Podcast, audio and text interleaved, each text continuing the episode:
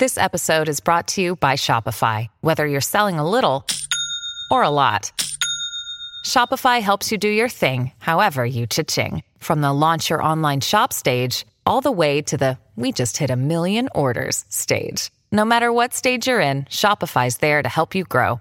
Sign up for a $1 per month trial period at shopify.com slash special offer, all lowercase. That's shopify.com slash special offer. Rádio Piauí.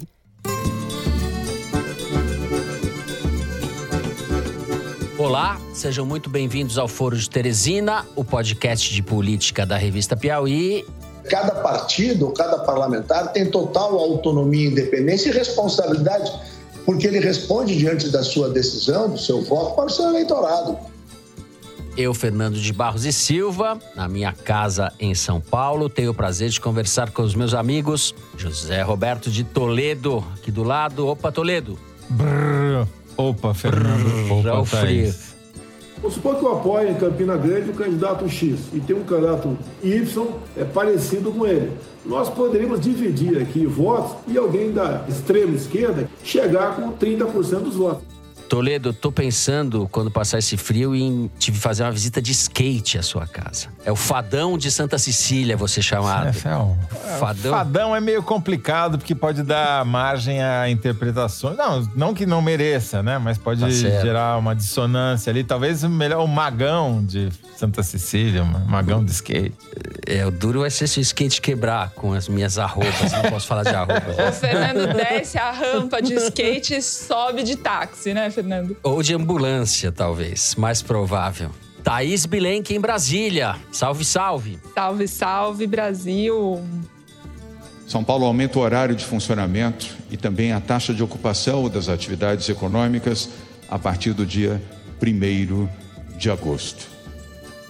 Bom, vamos deixar o skate pra Raíssa e vamos tratar de trabalhar um pouco, né? Vamos aos assuntos da semana. O primeiro bloco. Sob nova gestão, com o Arenão do Toledo em obras, o governo Jair Bolsonaro está facilitando a distribuição do dinheiro no Congresso, e não só entre os aliados. Além do fundão eleitoral, que deve ficar mesmo no patamar dos 4 bilhões, e além do orçamento secreto, que foi uma invenção deste governo, há uma nova modalidade de repasse de dinheiro do Congresso para estados e prefeituras, que vem sendo chamada de emenda do cheque em branco. É uma várzea que o Toledo e a Thaís vão nos explicar, a mim também.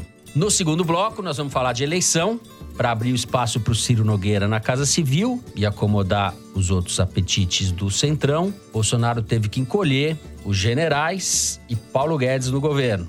Essa nova configuração do ministério pode ter, porém, vida relativamente curta, porque vários ministros pretendem se candidatar no ano que vem e precisam deixar os cargos que ocupam até abril. A gente vai mapear isso e falar um pouco da campanha na oposição.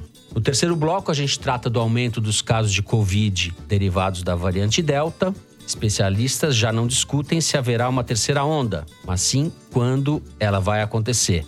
Enquanto isso, várias capitais do país chegaram a interromper a vacinação da primeira dose por falta de imunizantes. É isso, vem com a gente.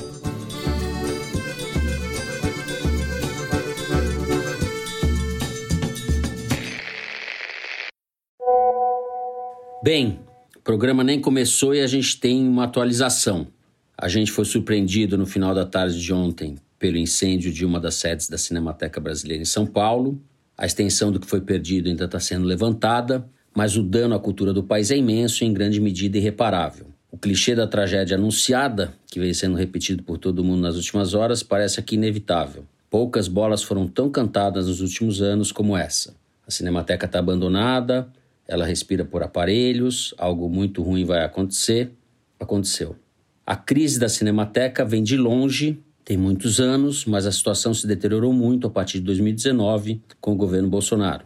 Primeiro, o governo suspendeu o repasse de 12 milhões por ano que havia sido firmado com a Associação de Comunicação Educativa Roquete Pinto, que desde 2018 era responsável pela gestão da Cinemateca, e depois o governo extinguiu o contrato com essa associação por razões político-ideológicas. A Roquete Pinto era responsável pela TV Escola e foi acusada pelo grupo Olavista dentro do governo de difundir cultura esquerdista na EBC, a empresa brasileira de comunicação, o canal de TV estatal que o Bolsonaro tinha prometido extinguir. Como o contrato com a Roquete Pinto havia sido firmado sob a asa do Ministério da Educação, foi ele, ex-ministro Abraham Weintraub, quem cortou o oxigênio da Cinemateca. Mais de 150 funcionários foram demitidos, o corpo técnico foi sucateado, enfim, a Cinemateca ficou à deriva, abandonada. Inúmeros movimentos tentaram chamar a atenção para a gravidade do que estava acontecendo. Um abaixo assinado coordenado pelo Carlos Augusto Calil, ex-presidente da entidade, circulou em maio de 2020 com o título A Cinemateca Pede Socorro. Em junho foi criado o SOS Cinemateca.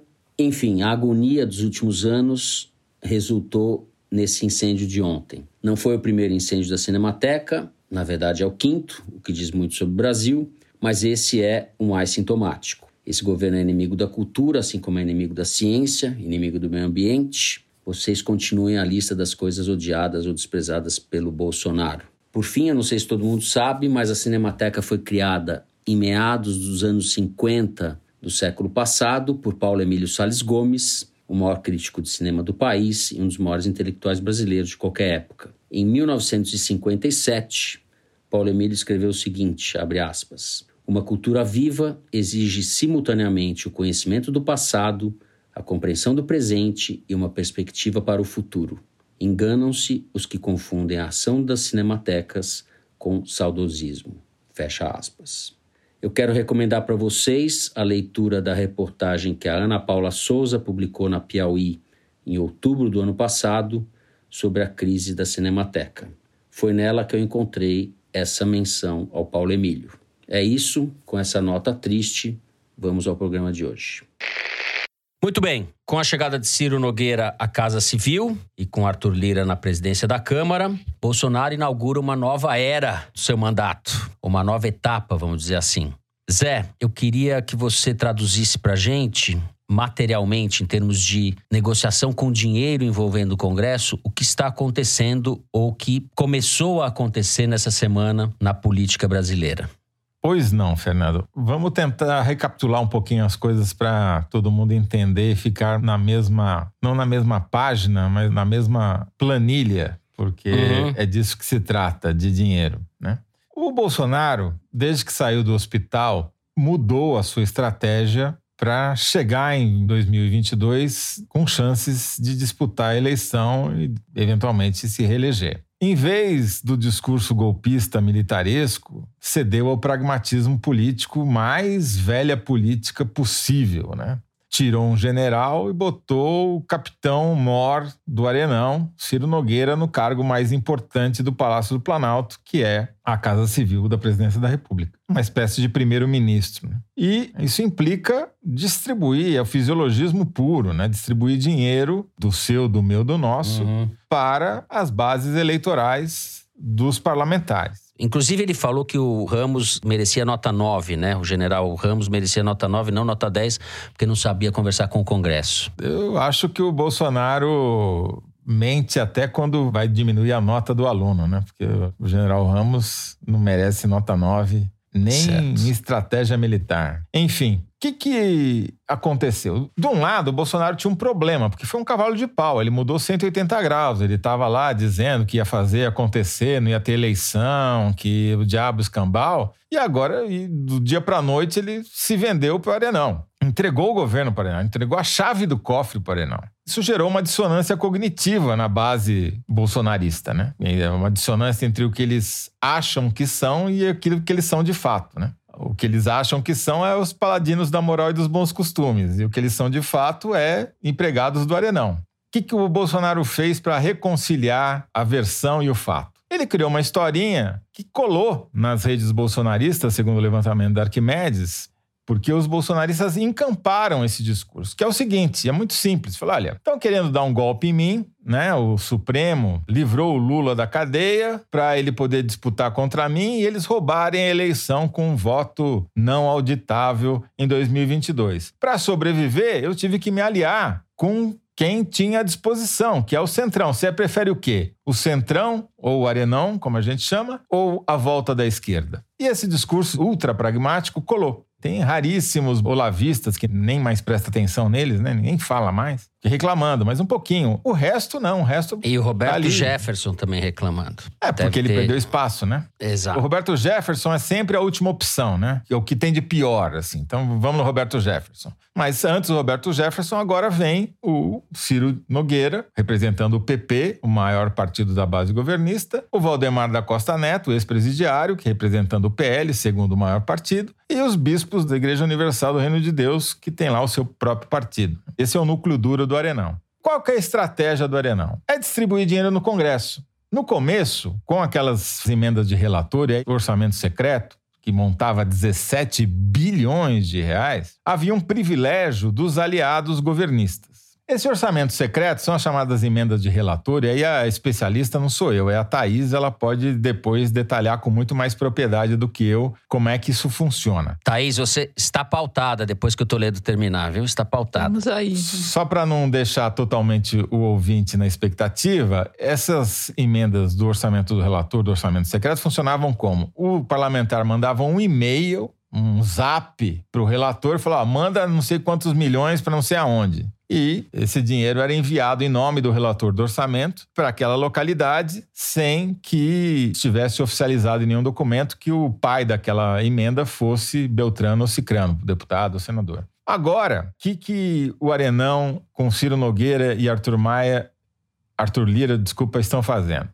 Eles, primeiro, dobraram o valor do fundão. Fizeram isso como? Botaram um bode na sala, dizendo que ia triplicar de 2 para 6. Na verdade, eles sempre quiseram 4. Está saindo por 4 e o Bolsonaro ainda está dizendo que conseguiu cortar 50%. Na verdade, ele dobrou o orçamento do fundão partidário. A característica do fundão é que ele beneficia todos os partidos. Não é só os partidos aliados do governo. Quem mais se beneficia em termos financeiros é o PT, porque tem a maior bancada na Câmara e é proporcional, é o PT e o PSL. Então, com isso, ninguém fala de fundão. Se você for procurar, tem pouquíssimas manifestações reclamando do fundão, porque ela vai ajudar todo mundo. O que, que eles estão fazendo? Eles estão agradando todo mundo para também manter a oposição calminha, entendeu? É um calmante para a oposição. O fundão já é isso. Mas aí agora apareceu isso também quem revelou foi o Estadão, mérito dos repórteres do Estadão, a tal da emenda PIX, ou a emenda cheque em branco. E estamos publicando no site da Piauí essa semana uma reportagem da Marta Salomão, a farra do PIX, que é o seguinte: cada deputado, cada um dos 513 deputados, cada um dos 81 senadores, tem direito a apresentar em seu nome emendas parlamentares ao orçamento da União no valor total de 16 milhões por ano. Só que 8 milhões são carimbados para a saúde, obrigatório, não tem como escapar, tem que ir para a saúde de qualquer jeito. Os outros 8 milhões, ele pode escolher para onde ele quer mandar. Só que dois anos atrás foi aprovada uma emenda à Constituição que criou um negócio chamado transferência especial, que é uma modalidade nova dentro desses 8 milhões que o cara pode destinar do jeito que ele quiser, sem deixar rastro, sem precisar de contrato, sem ter projeto. O parlamentar enfia a mão dentro do tesouro, pega 8 milhões de reais e manda para a prefeitura do pai, do filho, do Espírito Santo, para quem ele quiser, sem projeto, sem contrato, sem fiscalização do Tribunal de Contas da União. E o dinheiro chega em 60 dias. Então, assim, é compra de voto deslavada, descarada. Não tem outro nome para dizer isso. E, de novo, é uma coisa que beneficia todo mundo, não são só apenas os parlamentares da base governista. Então, essa matéria da Marta Salomão, por exemplo, mostra que o neo-oposicionista Alexandre Frota, neo-tucano, se elegeu com os votos do Bolsonaro, ele tinha um problema para se reeleger deputado agora. Tem um problema. Ele não vai ter mais os votos do bolsonarismo, que foi onde ele pegou carona para virar deputado pela primeira vez. Certo. Ele precisa criar uma nova base parlamentar. O que, que ele está fazendo? Ele mandou 8 milhões de reais dessa emenda PIX, sem contrato, sem fiscalização, sem projeto, para um município apenas, Carapicuíba, aqui na Grande São Paulo. Obviamente, para contar com o apoio do prefeito de Carapicuíba para que ele se reeleja com os votos dos moradores de Carapicuíba. E assim está acontecendo, não vou dizer no Brasil inteiro, porque esse tipo de emenda ele é excludente, né? Porque só vai dinheiro para onde tem deputado com base eleitoral. Município que não tem padrinho não ganha nada. É completamente injusto sobre esse aspecto. Então, houve uma mudança de 180 graus na estratégia do Bolsonaro. O dinheiro público está sendo gasto aos bilhões, então já são 17 bilhões de orçamento secreto, mais 4 bilhões de fundão eleitoral, agora mais já tem um bilhão gasto, mas já tem 2 bilhões empenhados dessa emenda PIX. Quer dizer, bilhões e mais bilhões do meu, do seu, do nosso, para garantir a reeleição de quem está no Congresso e, de alguma maneira, amainar o sentimento oposicionista do Congresso. Então, o Bolsonaro está construindo uma ponte para chegar em 2022 e os engenheiros dessa ponte são o Arthur Lira e, principalmente, o Ciro Nogueira. Thaís Bilenque, você que vive aí neste paraíso eu diria que Arthur Maia é um ato falho assim de jornalista bem informado, porque no fundo Arthur Lira e Rodrigo Maia se beneficiaram da mesma atitude do governo Bolsonaro de, no início, fechar os olhos, fingir que não viu o que o Centrão estava fazendo com o orçamento. No começo, o que o governo Bolsonaro, que tinha como líderes deputados como Vitor Hugo, que fingiam que não viam ou não viam uhum. mesmo o que o Centrão estava fazendo com o orçamento. O Rodrigo Maia se colocava como opositor e crítico ao governo, mas na prática estava se beneficiando dessa postura do Bolsonaro de não descer ao pé do plenário, ao chão do plenário para dividir as verbas, né? O Arthur Lira, diferente do Rodrigo Maia, não. Tá lá e tá se beneficiando, tá fazendo e tá, inclusive, controlando essa distribuição. Mas, no fundo, o que o governo Bolsonaro faz é: toma, eu não vou me envolver com isso. E como eles começaram a apanhar, porque o controle do orçamento estava já na mão do Centrão desde sempre, ele falou: então, Centrão, vem jogar comigo, não vem jogar contra, não vem dificultar para querer mais. Então, além da emenda Pix que o Toledo acabou de descrever, o orçamento secreto de alguma forma, está reorganizando toda a base, porque a gente conversou com alguns deputados esses dias antes do foro para contar aqui. Tanto no PSC quanto no Democrata, são dois partidos que hum, são governistas, né? Apoiam o governo, se beneficiam. Então, recebem a emenda do relator, que é algo absolutamente político, então não tem critério nenhum para a destinação desses recursos. E esses dois deputados com quem eu conversei me contaram que recebem em torno de 10 milhões de reais de emenda do relator para aplicar nas suas bases. Então, 10 milhões de reais é mais que a metade da emenda individual, ou seja, o cara aumenta em 50% a bala na agulha dele para conseguir voto na eleição e usa da forma como quer. Mas um líder, por exemplo, segundo um deputado me falou, ganha de 50 a 70 milhões de emenda do relator. Com isso, você vai criando essas disputas, essa instabilidade na base, enfim.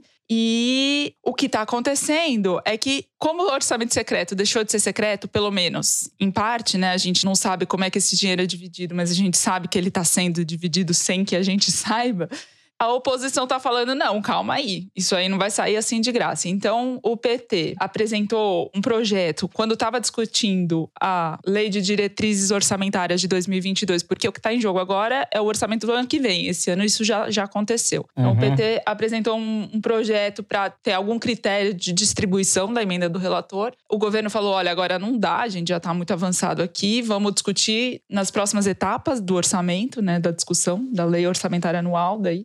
E como o PT é o partido que mais se beneficia com o aumento do fundão, e não quer que esse fundão passe a ser 4 bilhões, quer manter os 5,7 bilhões aprovados originalmente, o que eles vão negociar é exatamente isso. Vocês ficam com emenda do relator, a gente fica com a fatia do fundão. Quer dizer, o Congresso está, na verdade, discutindo como acomodar todo mundo, governo e oposição. O Marcos Amoroso, nosso produtor aqui do Foro de Teresina, fez um levantamento e percebeu que dos 11 bilhões de reais já empenhados, portanto reservados, de todas as emendas parlamentares, aí incluindo as do relator, as individuais, 4 bilhões são emendas do relator. E a maior parcela já empenhada dessas emendas é justamente aquela que vai para a bancada do Piauí, 214 milhões. Embora o Piauí represente nem 2% dos deputados federais da Câmara dos Deputados, eles são aqueles que já receberam a maior reserva de dinheiro da emenda do relator. Você acha que, que é influência nossa? Você acha que é da revista Piauí? Você acha? Eu, Eu acho, acho, que sim. Acho que é isso.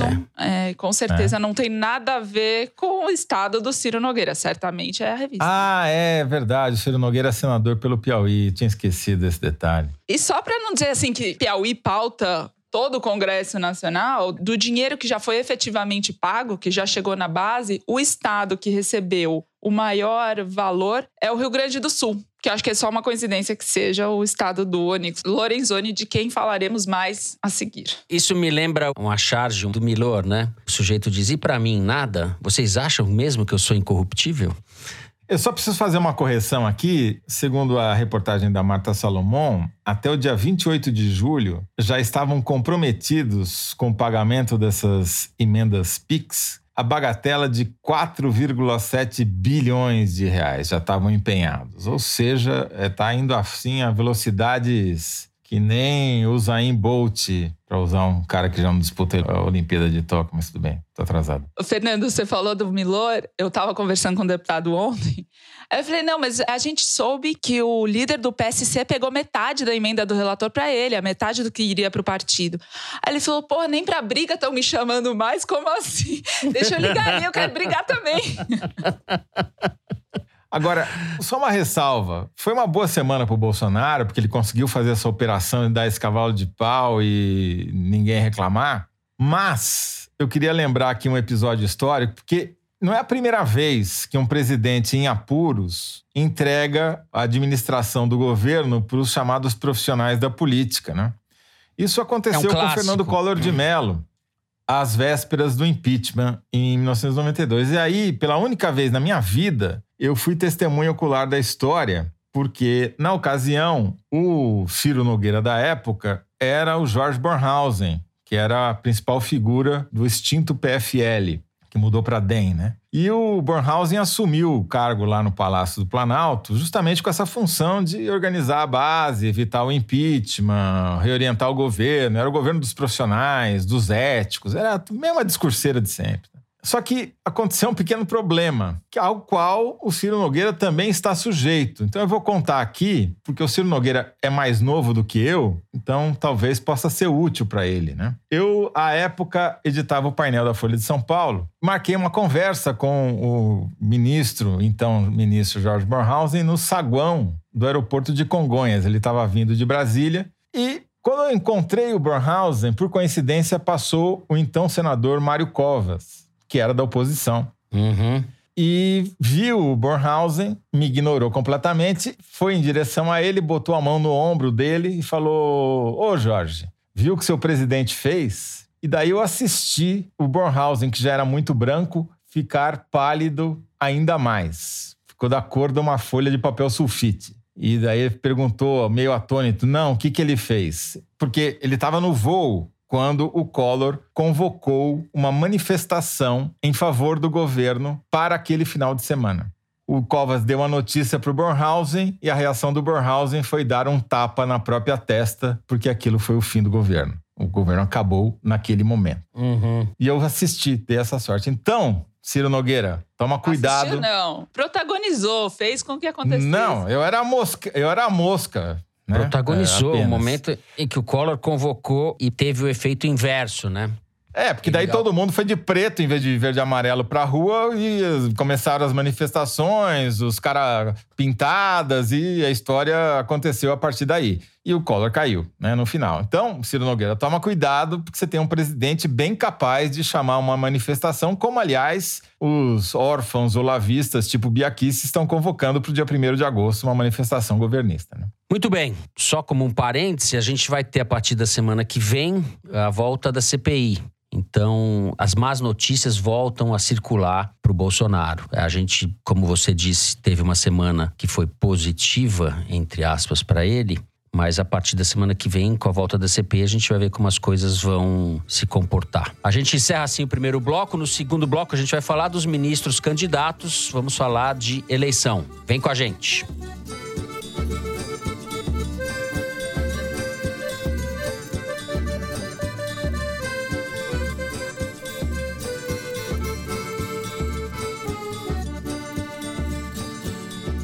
Muito bem, Jair Bolsonaro disse essa quarta-feira a uma rádio da Bahia: não sei se vou disputar a eleição no ano que vem, devo disputar, não posso garantir, tenho que ter um partido político, etc. Eu acho que é tudo blá blá blá. Ele vai disputar sim, mas isso fica para uma outra ocasião, José Roberto de Toledo. O fato é, os ministros do Bolsonaro vários ministros do Bolsonaro estão se preparando para sim disputar as eleições em seus respectivos estados. Foi feito um levantamento pelo site Poder 360 que é interessante. Hamilton Mourão, que não é ministro, vice, pode sair candidato a senador pelo Rio Grande do Sul. São tudo especulações por enquanto. Anderson Torres, delegado ministro da Justiça, senador ou governador pelo Distrito Federal. Tarcísio de Freitas, da Infraestrutura, governador por São Paulo, duvido, mas enfim, pode sair candidato. Tereza Cristina, da Agricultura, senadora ou governadora pelo Mato Grosso do Sul. João Roma, que é o ministro da Cidadania, candidato na Bahia governador, uma possibilidade. Até o Marcelo Queiroga, nosso Rolando Lero da Saúde, pode sair como candidato a senador na Paraíba. Fábio Faria, que é da SECOM, senador ou governador no Rio Grande do Norte. O astronauta, o Marcos Pontes, também está sendo cotado da Ciência e Tecnologia, está sendo cotado para sair ao Senado em São Paulo, ele é do PSL. Gilson Machado, que é o da Sanfona, pode sair a senador em Pernambuco. Rogério Marinho, que é o sujeito da Previdência, que agora está no desenvolvimento regional, mas que está à frente da reforma da Previdência, cotado também para sair para governador no Rio Grande do Norte. A Damares Alves, meu Deus do céu, pode sair candidata a sei lá o quê. Podia sair candidata ao foguete do Bezos. A Damares seria candidata a senadora pelo PP, ela é filiada ao PP. O Lorenzoni, que agora está indo para o trabalho, é do Rio Grande do Sul e pode ser candidato também. E a Flávia Arruda, que está no governo, Secretaria de Governo, do PL, pode sair a candidata a senadora ou até a governadora pelo Distrito Federal também. Enfim, repito, especulações, é um levantamento aqui feito pelo Poder 360, mas que é interessante, mostra que boa parte desse Ministério de Notáveis tem pretensões políticas no ano que vem. Thaís, desse monte de gente aqui que eu mencionei, o que, que você apurou que te chama atenção? É especulação, Fernando, mas na verdade com efeitos muito práticos. Então, por exemplo, Marcos Pontes, o astronauta, ele foi eleito suplente do Major Olímpio, que já morreu, e na ocasião a composição da chapa foi pensada justamente porque ele não teria voto para se eleger. Então, a plataforma do ministério está dando voto para pessoas, ou a expectativa de voto para pessoas que na eleição passada nem quiseram concorrer para não perder, ou concorreram e perderam, como é o caso do Rogério Marinho, que você mencionou, tentou se uhum. reeleger deputado federal e não conseguiu, e o Fábio Faria tentou se reeleger deputado federal, conseguiu, mas ficou em último lugar dos oito deputados eleitos pelo estado do Rio Grande do Norte ali na rabeira. Quer dizer, ambos foram massacrados pelo eleitor que desaprovou o discurso e a atitude deles, e agora esses dois estão ali num, digamos assim, num pas de deux, para decidir como é que eles vão fazer para dividir os eleitores que eles têm, se eles têm ainda eleitores ou quantos eleitores eles tiverem no Rio Grande do Norte. Por quê? Na minha apuração, diferente da do Poder 360, os dois preferem sair candidatos ao Senado, por motivos diferentes. Então, começando pelo Fábio Faria, se ele for candidato a governador, o pai dele não pode ser candidato a deputado federal. O pai dele saiu do governo do estado do Rio Grande do Norte com uma avaliação muito ruim e processo nas costas. Então, o que se fala é que ele precisa vir para Brasília para mudar o foro onde ele vai ser julgado quando uma pessoa da família disputa um cargo do executivo, os seus parentes de primeiro grau não podem disputar cargos no legislativo, a menos que sejam reeleição. Que é, por exemplo, o que acontece com o Bolsonaro. Se ele disputar reeleição, o Eduardo Bolsonaro não pode disputar para o governo de São Paulo, por exemplo, hipoteticamente. Então, o Fábio Faria pesa isso e pesa também, claro, o potencial de voto que ele vai ter. Uma coisa que está nas contas do Fábio Faria. O Fábio Faria é importante nesse cenário aí que a gente está discutindo, porque ele é o centrão, que sempre esteve no Congresso, uhum. defendia o Lula, elogiava o Lula e o Fábio Faria assumiu o ministério para ser a ponte com jornalistas, com mainstream, enfim, virou mais bolsonarista que o próprio Bolsonaro, é o que dizem no governo, assim, ele defende às vezes com mais paixão o governo e tem uma tentativa de se beneficiar disso, que é as pessoas no governo zombam da cara dele que ele inaugura até antena de Wi-Fi no meio da estrada que leva do nada ao lugar nenhum, assim. Uhum. Tá tentando inaugurar tudo quanto é coisa, que inclusive é um contraponto à pasta do Rogério Marinho, que por ser ministro do Desenvolvimento Regional, ministério ao qual 3 bilhões de emendas do relator já foram destinadas, ele tem inauguração para fazer no Brasil inteiro. A pasta dele é talvez a mais cobiçada no Congresso Nacional, porque entrega a obra na ponta. O Rogério Marinho diz, né, para os interlocutores dele que não vai tomar essa decisão quanto a 2022 sem falar e discutir isso com o Bolsonaro. Então, esses dois têm aí uma disputa velada, né, para definir o rumo deles em 2022. Outra figura de quem eu quero falar é o João Roma, que também é centrão, é do PRB, do Republicanos do Marcos Pereira, dos bispos da Igreja Universal. Eu fiz um levantamento desses três que eu já falei e do Onyx Lorenzoni, de quem eu vou falar daqui a pouco. Na agenda deles dos últimos três meses, de 15 a 20% do tempo eles dedicam para os estados onde eles pretendem concorrer à eleição. O Onyx certo. Lorenzoni não. O Onyx Lorenzoni é 40%, mas ele sempre fez isso em todas as pastas que ele já despachou. Ele sempre dedicou um tempo desproporcional para vereadores e prefeitos de cidades do Rio Grande do Sul, de todos os tamanhos. Mas o João Roma é interessante, ele tem agenda em Itaparica, recebe deputado estadual, presidente da Câmara Municipal de Salvador. O fato é que essas movimentações dele para disputar o governo do estado da Bahia fizeram com que o ACM Neto, que sempre se colocou como pré-candidato ao governo da Bahia, quando o João Roma decidiu ir para o ministério, vocês lembram que foi quando o Rodrigo Maia falou que o Neto estava entregando a cabeça do partido de bandeja para o governo, ele mostrou-se indignado com a aceitação do convite pelo João Roma para aceitar o ministério e todo mundo achou que era uma briga combinada. Eu estava conversando exatamente com uma pessoa do DEM, da cúpula do DEM, sobre isso e falou: olha, pelo visto não é. Porque o que o, Neto tem dito é que não tem possibilidade de diálogo com João Roma. O que está se desenhando, pelo menos por enquanto, é uma disputa entre o PT, o Neto do Democratas e o PRB do João Roma na Bahia. E por fim, esses palanques que os ministérios servem para esses ministros, de alguma forma está complicando a própria base bolsonarista nesses estados, porque nem sempre os cenários estão bem delineados. Quer dizer, às vezes vai ter disputa entre eles mesmos.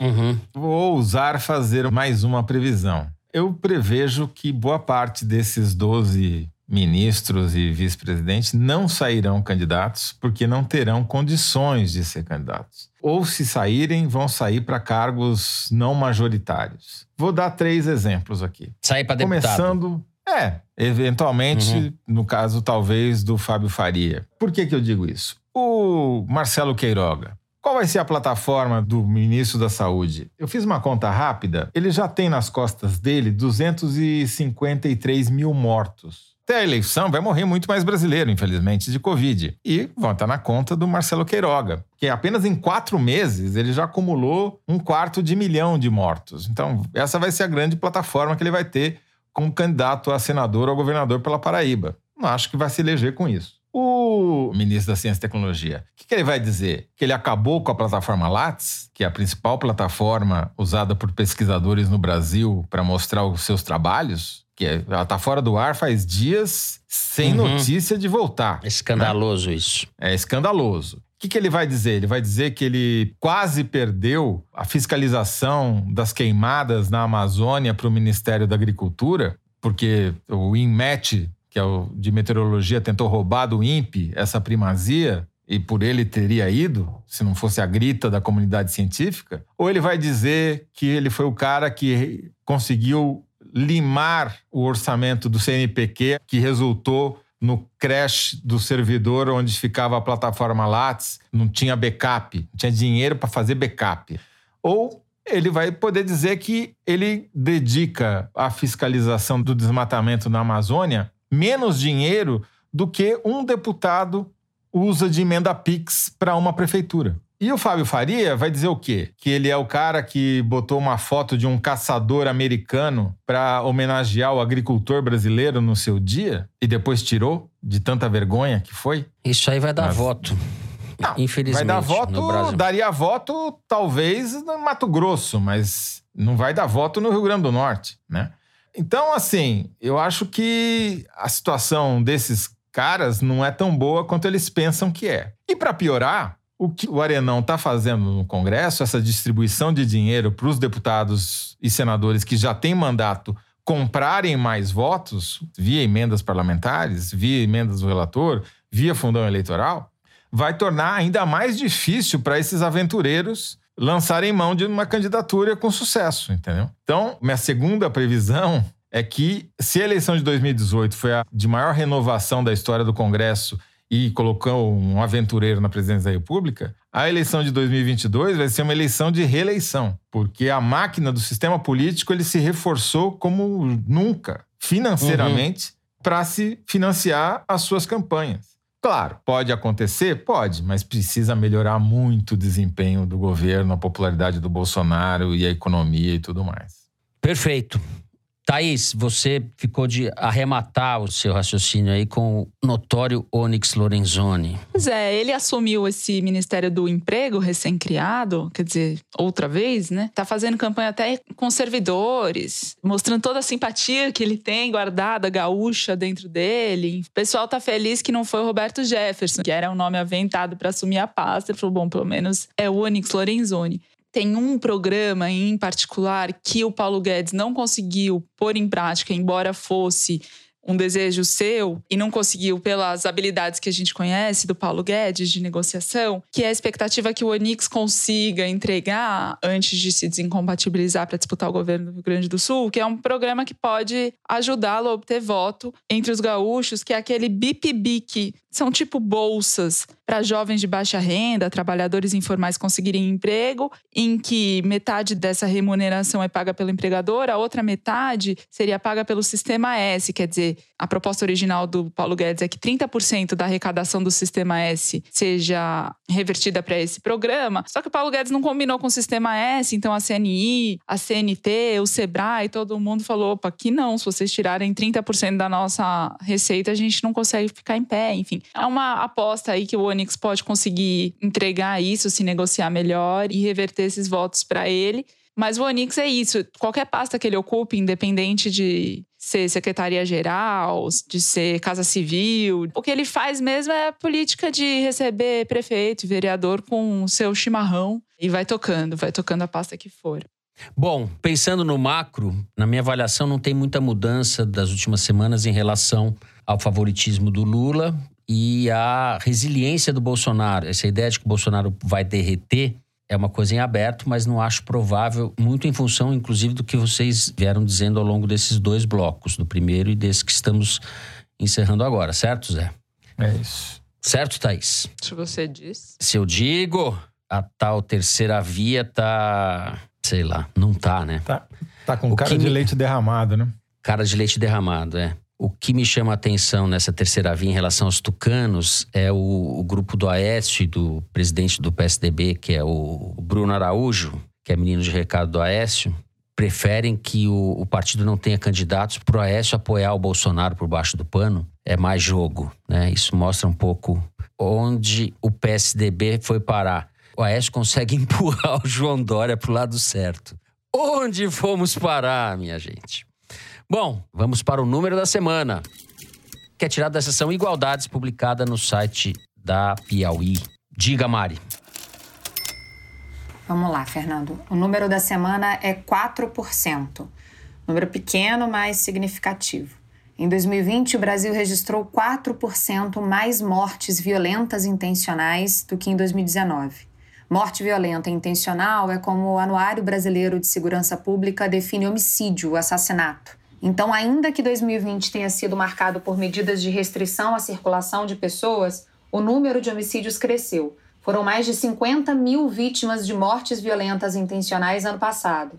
E desses assassinatos, 78% foram cometidos com armas de fogo, no momento em que o acesso a elas está em franca expansão, graças a um conjunto de medidas do governo Jair Bolsonaro para enfraquecer o Estatuto do Desarmamento. Igualdades dessa semana sobre violência em 2020, ano da pandemia, é assinado pela Ellen Guimarães e pela Renata Buono. É, só vou dizer uma coisa que é aquilo que a gente já sabe se consolidou, quer dizer, a, a epidemia de violência migrou para o Nordeste. Então, se você compara a taxa de homicídios do Ceará em 2020, foi cinco vezes a taxa de homicídio por 100 mil habitantes do que em São Paulo. Porém, as três polícias mais violentas do Brasil continuam sendo as de São Paulo, do Rio de Janeiro e da Bahia. Se você somar as polícias de São Paulo, Bahia e Rio de Janeiro mataram 3.196 pessoas em 2020 e as polícias de todos os outros estados, né, 23 estados mais o Distrito Federal, mataram 3.220, quer dizer, praticamente a mesma coisa. E se, obviamente, as populações desses três estados não são metade da população do Brasil. É, tem isso que você falou, Zé, que realmente que é o problema das polícias, que é crônico e, e trágico, né? São polícias que matam de uma maneira absurda e isso está piorando. Vamos ver no caso de São Paulo com esse uso das câmeras, que isso realmente reduziu nos batalhões em que elas estão sendo usadas, reduziu muito o número de mortes. Mas tem também o armamento da população civil. A gente vai ver ainda é, o resultado. Isso vai se agravar, provavelmente, né? Tende a se agravar além do possível uso político disso. O discurso bolsonarista é esse, de criar falanges civis. A gente não sabe se essas pessoas de fato vão se organizar, mas está se criando condições de possibilidade de eventos bárbaros no Brasil, mais bárbaros, com o uso de arma de fogo, que podem ter consequências muito, muito, muito, muito ruins. É isso. Estou falando um pouco chovendo no molhado, mas é isso que temos. Encerramos o número da semana. No terceiro bloco, a gente vai falar da pandemia. Vem com a gente.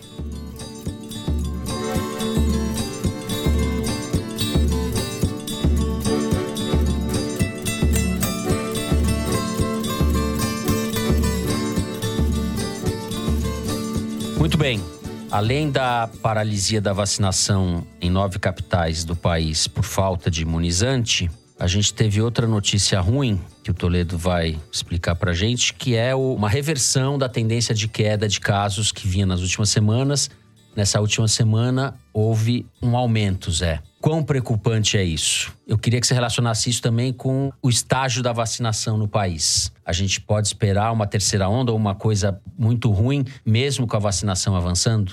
Então, Fernando, primeiro tem um dado concreto, que é o aumento do número de casos na última semana epidemiológica que foi divulgada, que é a 29 semana de 2021. Voltamos a ter aí 328 mil casos confirmados, um crescimento bastante grande em relação à semana anterior e maior do que a penúltima semana, o que pôs fim a quatro semanas de quedas consecutivas do número de casos. Uma característica dessa ressurgência da epidemia é que ela é desigual pelos estados. Então, você tem estados em que a coisa parece que continua caindo e tem outros em que ela já deu essa embicada para cima. Isso é ruim, porque vai começar a gerar uma dissonância epidemiológica, talvez possamos dizer assim.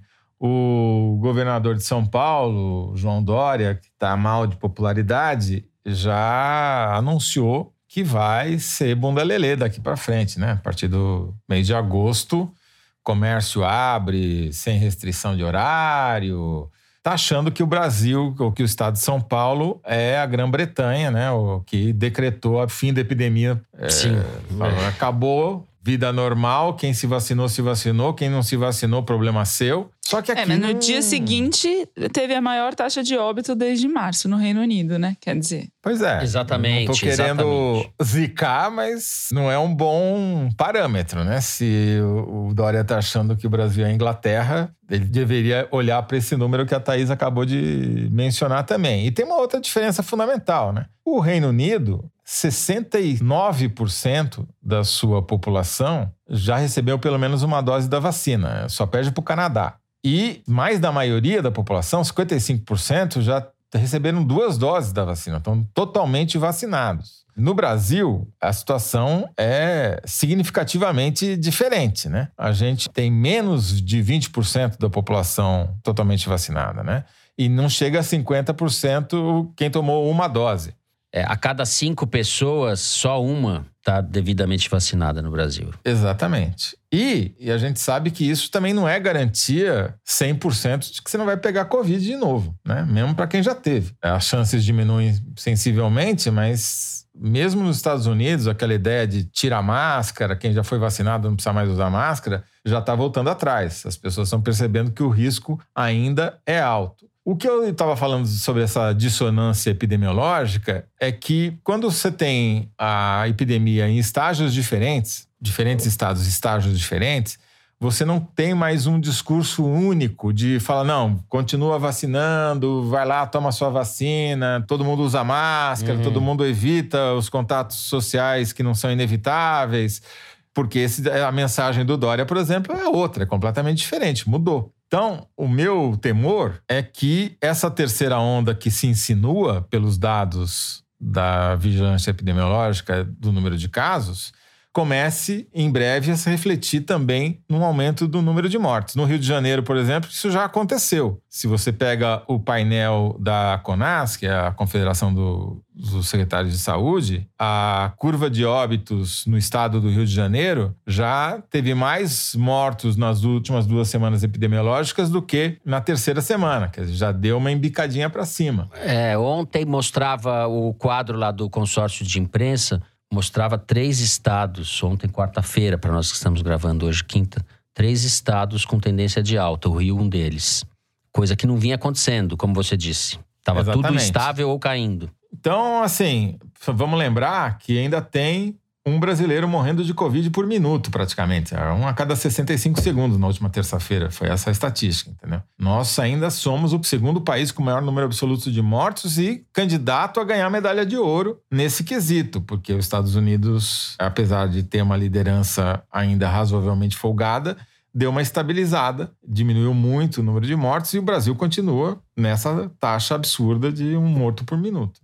E se não bastasse tudo isso, é, Fernando, a gente tem confirmado já em vários estados a transmissão comunitária da variante Delta, que é entre as variantes que geram mais preocupação, segundo a Organização Mundial da Saúde, a que tem a maior virulência, a que se transmite com maior rapidez, com maior carga viral, até entre pessoas vacinadas. Então, o fato dessa variante que causou um estrago tremendo na Índia, causou um estrago tremendo, está causando um estrago tremendo de novo nos Estados Unidos, foi a mesma coisa no Reino Unido, ter chegado aqui e está começando a se espalhar aqui é muito preocupante. É um dado a mais de preocupação que vai de encontro, não ao encontro, mas vai se chocar com essa abertura que o Dória está é. promovendo em São Paulo, por exemplo. E é sintomático que o Rolando Lero da Saúde, o Queiroga, ministro Queiroga, tenha convocado ontem cadeia de rádio e TV para fazer propaganda do Bolsonaro, num discursinho que ele fez que não tinha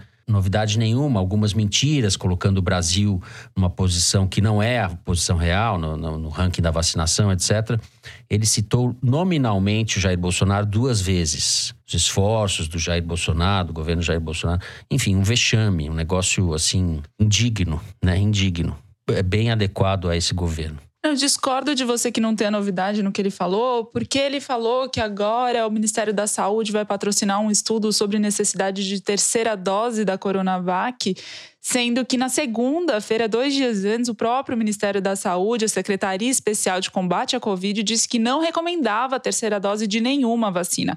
E na semana passada, o Ministério da Saúde fez um comunicado oficial dizendo que não recomendava, não via necessidade de doses adicionais de nenhuma vacina, que é importante, era imunizar uhum. todo mundo, a maior parcela possível da população com as duas doses.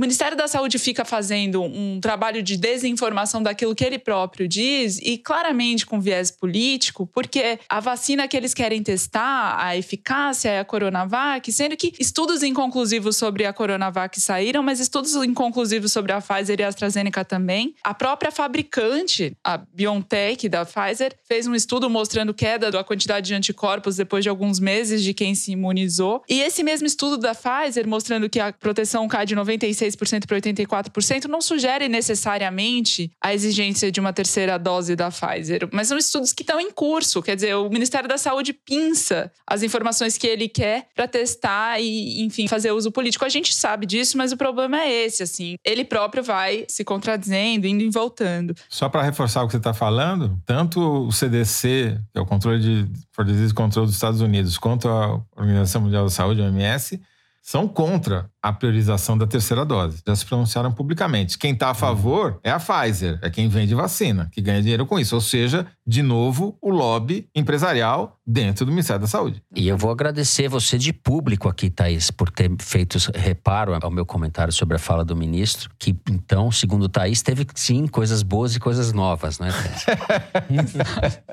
e sobre a Delta, que a gente começou a falar, a Etel Maciel, que é epidemiologista da Federal do Espírito Santo, fez um comparativo para mostrar a virulência dessa variante, que eu acho importante mencionar no momento em que estados como São Paulo, Toledo mencionou, estão planejando o fim da pandemia. Em junho, a Delta representava 10% dos casos nos Estados Unidos. Naquele momento, 40% da população já tinha sido vacinada com as duas doses. Agora, no final de julho, a Delta representa 90% dos casos e os casos passaram de cerca de 10 mil por dia para 60 mil por dia e a Delta representa 90% deles os Estados Unidos simplesmente tiveram que dizer: gente, volta a usar máscara, não dá para você, mesmo que tenha tomado as duas doses da vacina, ignorar essa variante. O Brasil, que está é, com 20% menos, né, de 20% da população com as duas doses, identificou já a Delta representando 20% desses novos casos, mas como vocês dois já falaram, isso daí é o começo da transmissão e segundo Etel Maciel e outros vários cientistas, tipo Miguel Nicoleles, é só uma questão de tempo. Haja vista o Japão, onde está acontecendo a Olimpíada agora, que bateu o recorde de novos casos nos últimos dois dias desde o início da pandemia e isso é atribuído à variante Delta. Muito bem, a gente encerra com isso o terceiro bloco do programa. Vamos para aquele momento em que eu peço música no Fantástico já, porque Kinder Ovo. A Thaís já muda a feição dela, ela já fica em posição de ataque. ela eu vou tomar um café, tá? Aproveitem hoje que eu tô funcionando em modo avião aqui. Tô, eu tô em modo avião, desligado. Economia de energia, né? Aquela, Economia de energia. A bateria amarelinha. Eu não tô ouvindo direito vocês. Alô, alô? Atenção, alô, alô? Mari, solta aí. Vamos lá. Olhando como uma religião, você teve ali o comunismo quando ele se cria, com os antigos textos, vai o Velho Testamento, e depois vem os novos. Você tem oh, lá entrar, o Gramsci, vai entrar, na Itália. Falei primeiro, falei primeiro, falei primeiro. Não, falei primeiro. se desenvolve. E o que, que eu falei primeiro.